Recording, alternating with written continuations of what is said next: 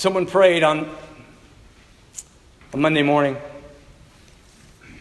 Lord, as I reflect on my life and reflect upon myself, I realize so far I've done all right.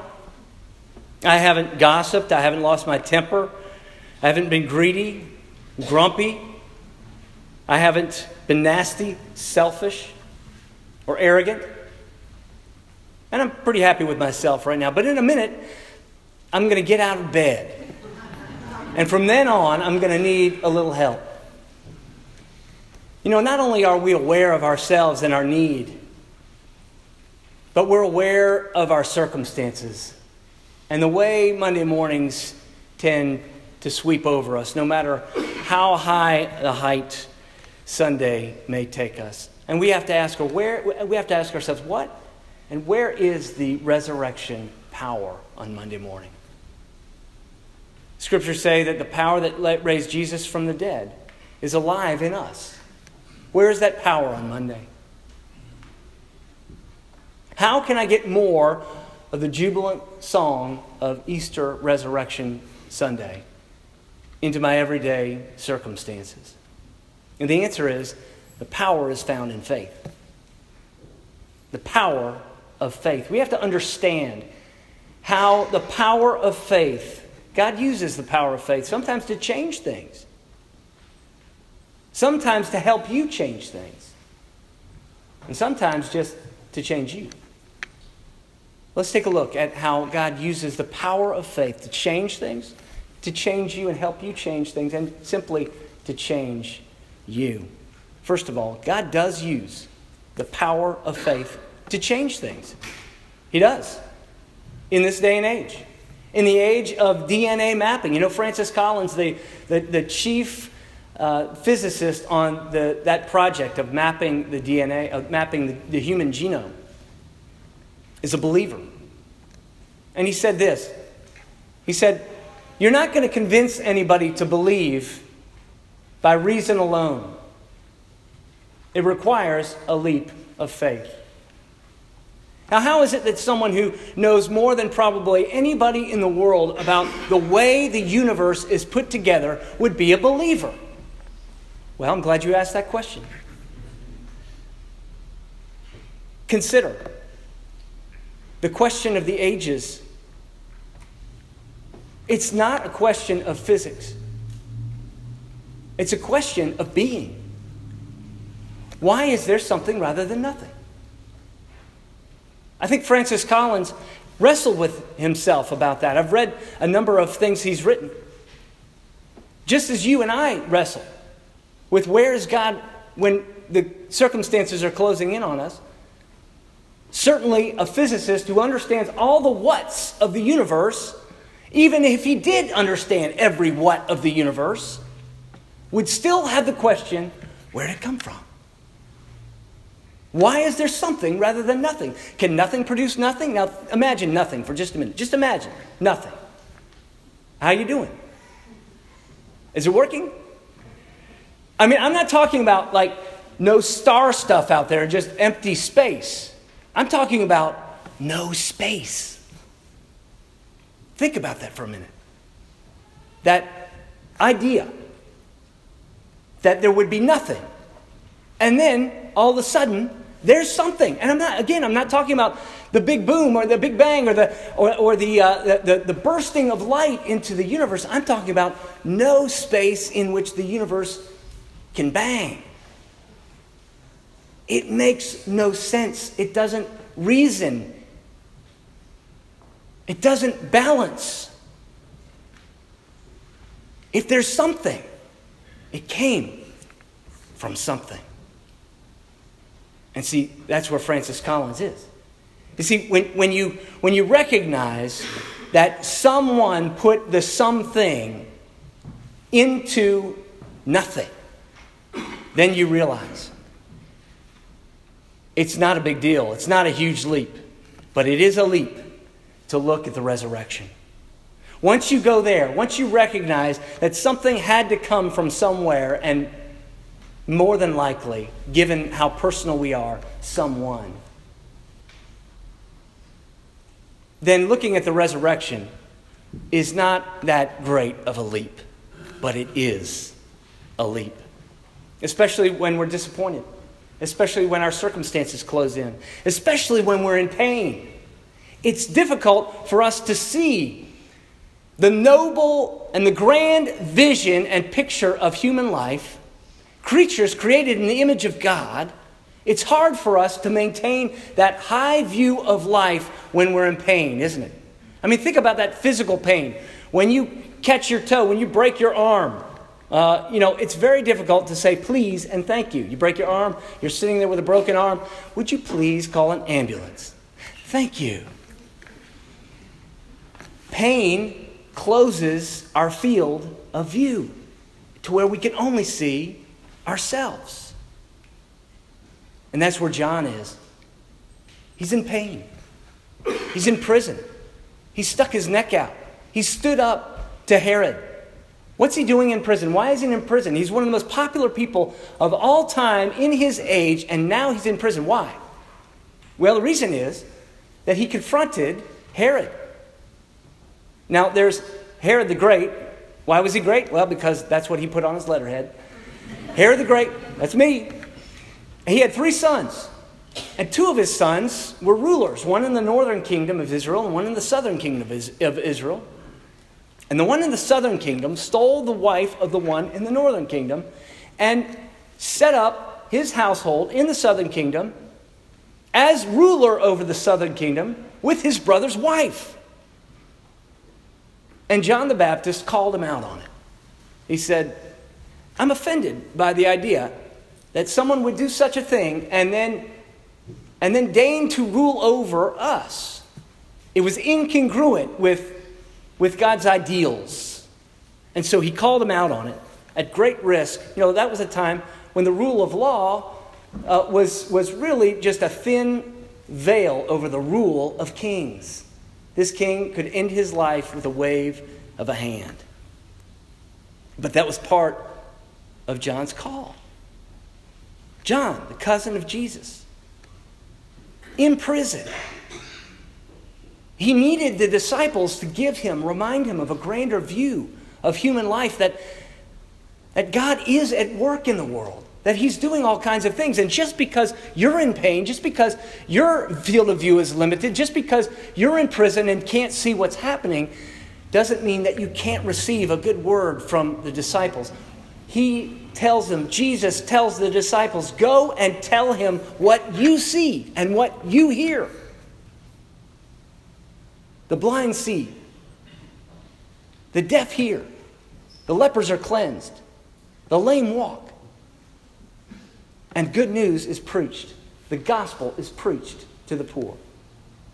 There are all kinds of, it's kind of a code. Actually, it's not really a code. It's from Isaiah chapter 35. It's the fulfillment of the prophecy of what the Messiah would be about.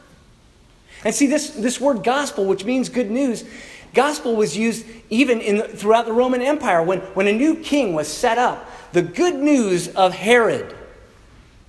Yeah, we have a record of written record that, that, that gospel, euangelion, eu means good, and angel means angel, right? Which is a messenger of God, good message, good news. But the connotation is that there's a new kingdom, that something new is being done. And that's what Jesus is saying to John. It's a different kind of kingdom. It's a kingdom that's powerful through faith. It's a kingdom where all kinds of things are happening, but not always to you. Because sometimes God does use the power of faith to change things. Sometimes He uses the power of faith to help you change things. And that's what John's role was. John was being called by the power of faith to speak truth to power. John was being called to be encouraged. The scripture says, Jesus tap, you know, sort of taglines that. He says, Blessed is the one who doesn't stumble because of me. Now, it, here it says offended. The, the word is scandalon, which means stumbling stone. Blessed is the one whose faith, who does not stumble in faith because of me. You see, John is in the jungle of Rome. He's, in, he's not in Rome, but he's in the Roman Empire speaking truth to power. He's in trouble. He's in the middle of the jungle of this place where kings, like, like the, the, the, the fellow on the, the throne in North Korea, can, with utter childishness, bring devastation. And he's in the jungle speaking truth to power. Here's a picture of the jungle. Two explorers in Africa. True story. Two explorers in Africa, and they have their guides are taking them on this path through the jungle, and they get lost. And one of the guides motions them to come and take a right hand turn, and they start going through the brush, and he starts taking his machete and cutting big leaves and, and vines away, and they're making their way through. And, and the one explorer says, Western explorer says to the other, he says, Does this guy really know where he's going? Does he know the way? And not realizing that their guide spoke English, turned around and said, I am the way. I am the way. See, that's sometimes what the power of faith is calling us to do is to follow the way. And sometimes we're right in the middle of that jungle and we can't see the distant horizon and we can't understand what is going to happen at the end of it and whether or not. Welcome to trusting Jesus. The power of faith sometimes changes things. Sometimes the power of faith helps you change things. And sometimes the power of faith is there just to change you. That's right. And that may be the hardest project of all. Of all the universe, of every leper that was cleansed, of every eye that was open, of every ear that could hear, the human heart, who can fathom? Who can plumb the depths of it? When you try to gin up your, your own strength to change your habits, to change your mind, to change even your very nature, how's it work for you? How's it going with that? Dr. Phil would ask. How's that working for you? The greatest project, the hardest thing to change in all the universe is probably is surely the human heart. Sometimes God does change things. Sometimes He uses the power of faith to change things, to help you change things. Sometimes He's simply using the power of faith to change you, to change you. And the question is sometimes when we're looking at the, at the circumstances we want to change, we think, if I only had more faith, maybe God would answer my prayer. If I just had a little bit more faith, it's as if we think that somehow just putting a little bit more faith on that scale, just a little bit more, a little bit more, a little bit more, now it's going to finally reach the tipping point and God's going to answer your prayer. And we think it has to do with us rather than His power. What does Jesus say about John? Well, first, let me ask you this Have you ever said that to somebody? Has somebody ever said that to you? It's a terrible thing to say. We should never say to somebody, if he had just had more faith, maybe God would have answered their prayers. If they had just had more faith, then, then it wouldn't have turned out that way. If they had just had more faith, then they would have gotten the response from God. That is very bad theology. John was the greatest. He says, of all those people born of women, see, that, that includes everybody, right? That, he's trying to say, he wants to make sure that everybody's included. John is the what? The greatest. The greatest. Not only that, he's Jesus' cousin. Not only that, he's at great sacrifice paved the way, prepared the way of the Lord. And here he is, he's questioning, Are you the one? Why am I still in prison? In other words, you see the question behind the question? Are you the one or are we to wait for another? Because I can't figure out why am I still in prison? Are you the one? You see, the encouragement here is that sometimes God is using faith, the power of it, to change us, and not necessarily to change our circumstances. And sometimes it's the circumstances themselves that have to work on us until we let them. Paul Azinger was a golfer uh, who, at age 33, great famous golfer, age 33, contracted cancer. And he was very disappointed. He, he was very disillusioned. He was uh, afraid to die. And then he realized that when, at one point in his treatment, he said, You know, of course, everyone's going to die. It's just a matter of when. And he began to listen to a friend of his who was teaching the scriptures on the tour, on the pro tour. His name was Larry Moody. And Larry said this He said, Zinger, we're not in the land of the living going to the land of the dying. We're in the land of the dying on our way to the land of the living.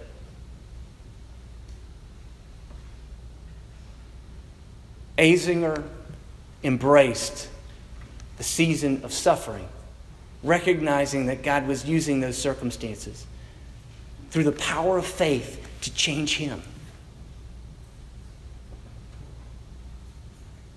It's a great word for us, of course, even today. It's a place where you can, you can hang your hat. It's the, the knot at the end of your rope. That God is in the business, the redemption business. His he rules from the cross. His throne is the cross. John Stott put it this way the cross is still the throne from which Jesus still rules the world. Why? Because he's in the redemption business. He's in the business of taking your hurt and turning it around. He's in the business of taking your circumstances and changing your heart. He's in the business of making all things new. When he said the good news is being preached to the poor, he's saying a new kingdom is coming, a kingdom not of this world. Jesus, Jesus healed the blind, he healed the deaf, he raised, even raised people from the dead. But did you know? Did you know, this may shock you, that everyone whom Jesus healed later died? Everyone who Jesus healed, died. Jesus didn't come to use our faith to perfect life now, to make it abundant now. He uses life to perfect our faith that we may have eternal life. I always think of the end of The Return of the King, the Tolkien series that begins with the Hobbit and ends up on this battlefield and Frodo here, Frodo is back home and he's, he's been injured and, and he thinks that Gandalf is dead and he thinks that many of his friends have died. And, and here comes Gandalf walking into his room where, he's, where Frodo is recovering. And he looks at them in wonder. And he says this marvelous line. He says, Will all sad things come untrue? And the answer on Easter Sunday is yes. All sad things will come untrue. God is in the redemption business. And because he is risen, our hope, our hope can change things. Our hope can help us to change things, and our hope can change us.